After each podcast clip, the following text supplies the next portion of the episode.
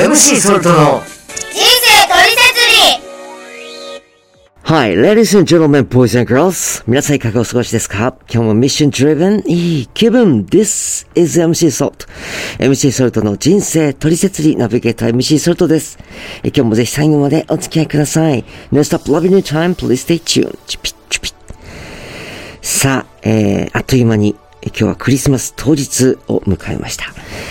めっきり寒くなりましたけれども、皆さんお元気でお過ごしでいらっしゃいますでしょうか？さあ、この間ですね、ま、ワールドカップ終わって、ま、日本もすごく頑張ってね、あの、世界の強豪国にも勝ったりとかね、えーま、もちろんその試合の結果もそうなんですけれども、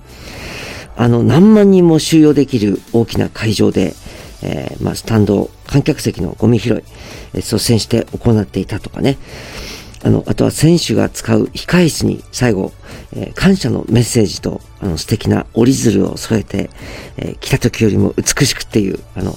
小学校の時に青少年自然の家で学んだ精神なんですかね。なんかあの、日本がすごくこう注目される機会になったような気がしてるんですけどね。これも、まあ、あの、ある意味ね、あの、東京オリンピックで有名になった、おもてなしの心の表れなんですかね。やっぱりこう何かね、他の国から日本がリスペクトを受けているっていう記事を目にすると、まあ、とっても誇らしく思えて、まあ、この同じ日本人でよかったな、なんてね、思ってしまうわけですけれども、そのサッカーの試合で言えばね、えーまあ、この代表選手が日本の運命を決めるようにですね、こう私たちの代表として選ばれていったわけではないんでしょうけど、結果的にね、現地に行かれた観客の方が、そこでのこう振る舞いが、この私たち日本人という民族の評判を左右するなんていうね、えーことになっているわけですよね。まあ、もとい、えーこの人間っていうのはね、つくづく自分の感覚で生きてしまっているなっていう、えー感じがするんですね。逆に、その、例えば他の人を見て、え、そこそう来るっていう、そういう感覚を持つようなね、違ったこの常識、感覚を持っている人を見ると、こう刺激を通り越して、まあ良くも悪くもその衝撃を受けたりとかね。うん。まあでもそこからこう学ぶことってありますよね。他の人からね。まあ逆に言うとその人っていうのは当たり前だと思ってること、そこからはね、こう何も学べないものなんだなと。ね。今日はこのお12月25日クリスマスなんですけれども、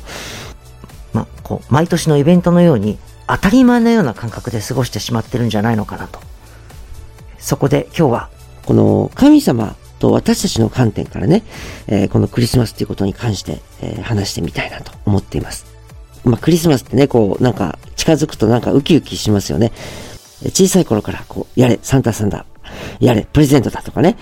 まあ、あとは大人になると、まあ、誰か好きな人と過ごそうだとかね。こう、なんか浮ついた空気がある気がしますけれども、元は、まあ、そのお祝いする起源としては、キリストの誕生を祝う日、ですよね。まあもちろんその誰か生まれたっていうことで言えば、他人であってもね、まあおめでたいとは思うんですけども、その特にね、2000年前の、しかも日本の方でも直接会ったことがあるわけでもない、まあそんなある一人の人のね、え誕生が、今の自分とどう関係があるのか、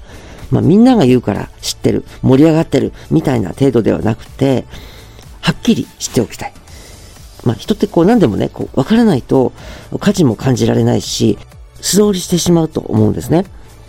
で、イエス様って、まあキリストってなぜ誕生したのか。そもそもキリストの誕生をなぜお祝いするのか。私たち自分の誕生日と同じように、ま、もしかしたらあるいはそれ以上に、こうキリストの誕生を祝うクリスマスに幸運が訪れることを胸を躍らせ期待するのか。と言ったら、単なる欲望を満たす意味があるだけじゃなくて、やっぱりそこにはこう、見心があるように思うんですよね。メシア、イエス様という存在は、神様が私たち全人類のために愛と平和の王として送られた存在。愛と平和、ラブピース。まあ今や子供から大人までみんな口にしますけど、もう誰もが得ることを願うものじゃないですか。じゃあこれ、実際どのようにしたらなせるのか。今もね、多くの人たちが考えていることですよね。今回そのワールドカップが行われていた中東のカタールから約3000キロ離れたウクライナでは結局戦争が続いた状態で行われていたわけですよね。ただ戦わず戦争をしないというだけで真の愛と平和がなされるのではない。とね、今週教えてくださったんですけれども、同じくメッセージの中で、イエス様を信じ、愛して、神様がイエス様を通してくださった真の御心をなしつつ、神様が願われる愛をしてこそ、自分にも、世界にも愛の平和がなされる、と信玄でおっしゃいました。愛と平和。これについていろんな人たちが願ってきたし、それこそこの人生すべてをかけて生きてきた人たちがたくさんいた。人類の愛、平和のために何を必ず知らなければならないのか。結局、私たちが生きている人間の世界の中にあるありとあらゆる問題っていうのは、神様と人間の間の問題を解かなければ解かれないということなんですね。愛と平和。このテーマも神様と人間の愛の問題。これが解かれない限り、地上の愛の問題も解かれないし、また、平和の問題も、神様の心を何かね、こう、人間が魚でするような、神様を平和にさせない、そういうことを私たち人間がしている限り、この地上にも平和がなされないっていうことなんですって。ただただ私たちが相手、人に対して良くしてあげた。そうすることで、この愛と平和がなされるというわけではなくて、もちろんそれもとても大事な偉大な実践なんですけれども、それだけではなされないっていうことなんですよね。じゃあこの部分を、では誰が解決できるのか。これを解くことができる存在っていうのがメシア、キリストなんだということなんですね。地上での問題っていうのは、もう誰か例えば隣にいる人との争いから国家間の問題まで、その鍵を握るのは、ただただこの地上の中だけの原因ではなくて、神様との間で絡まってしまった。神様の心を傷つけてしまった。そういうことを必ず解いてこそ、すべてのことが解かれ、相手に対して持つ恨みとか、また被害者意識を一方的に持つ、そういったところから抜け出せるようにもなるんです。神様とこの地上での間の問題を解くようにしてくださり、また、地上の中で解かれていないことについても解かれるようにする。そういうことを神様の体になってしてくださる方がメシア。まあでもね、当時、その聖書に予言された通り、イエス様が送られたその地では、そのような方として、そのイエス様をお迎えすることができなかった。なぜか、誤解、無知、間違った認識、そういうところから待っていたメシアが一体どうやって来るのかがわからずに迫害してしまったんだと。え今週ですねえ、キリストの誕生は、すなわち私たちの誕生だ、ともおっしゃったんですけど、自分が生まれたことが自分にとってもちろん大事なように、キリストがこの地上に送られたということは、自分だけじゃなくて全人類にとってすごく大事なことだった。しかし、その自分が、全人類が願っていた、待ち望んでいた救い主を自分がわからなくて、結果的に神様の手を振り払ってしまうようなことがあっては絶対にいけないですよね。人は、ま、自分と違う考え方をする人、反対の意見を持つ人のことを嫌がったり、憎んだりしがちですけれども、でもそんな私たちでもね、このイエス様を思うときに、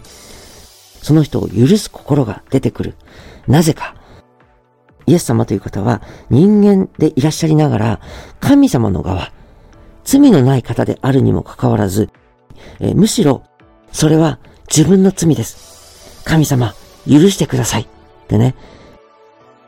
罪を身代わりになって背負ってくださった。そういう方なんだと。それを思えばね、相手が自分に対してしたことも、もう許すしかなくなる。そういう存在なんですよね。クリスマス。私たちは挨拶としてメリークリスマス。良いクリスマスをなんて言うわけですけれども、一体どう過ごしたら自分にとって本当の良いクリスマス、つまり神様が他でもなくこの私のために救い主をこの地上に送ってくださったことをお祝いできるのか。今日、このクリスマス当日だけでなく、これからの人生もそんな風に考えながら過ごしていきたいなと思います。それでは次回もお楽しみに。この番組では皆様からのお便りお待ちしております。番組詳細欄に記載のリンク先フォームへお気軽にお寄せください。お待ちしております。MC ソルトの人生取説理。ナビゲーター MC ソルトがお届けしました。それではこれからも素敵な時間をお過ごしください。Merry Christmas! This program is podcasted by Algo Radio.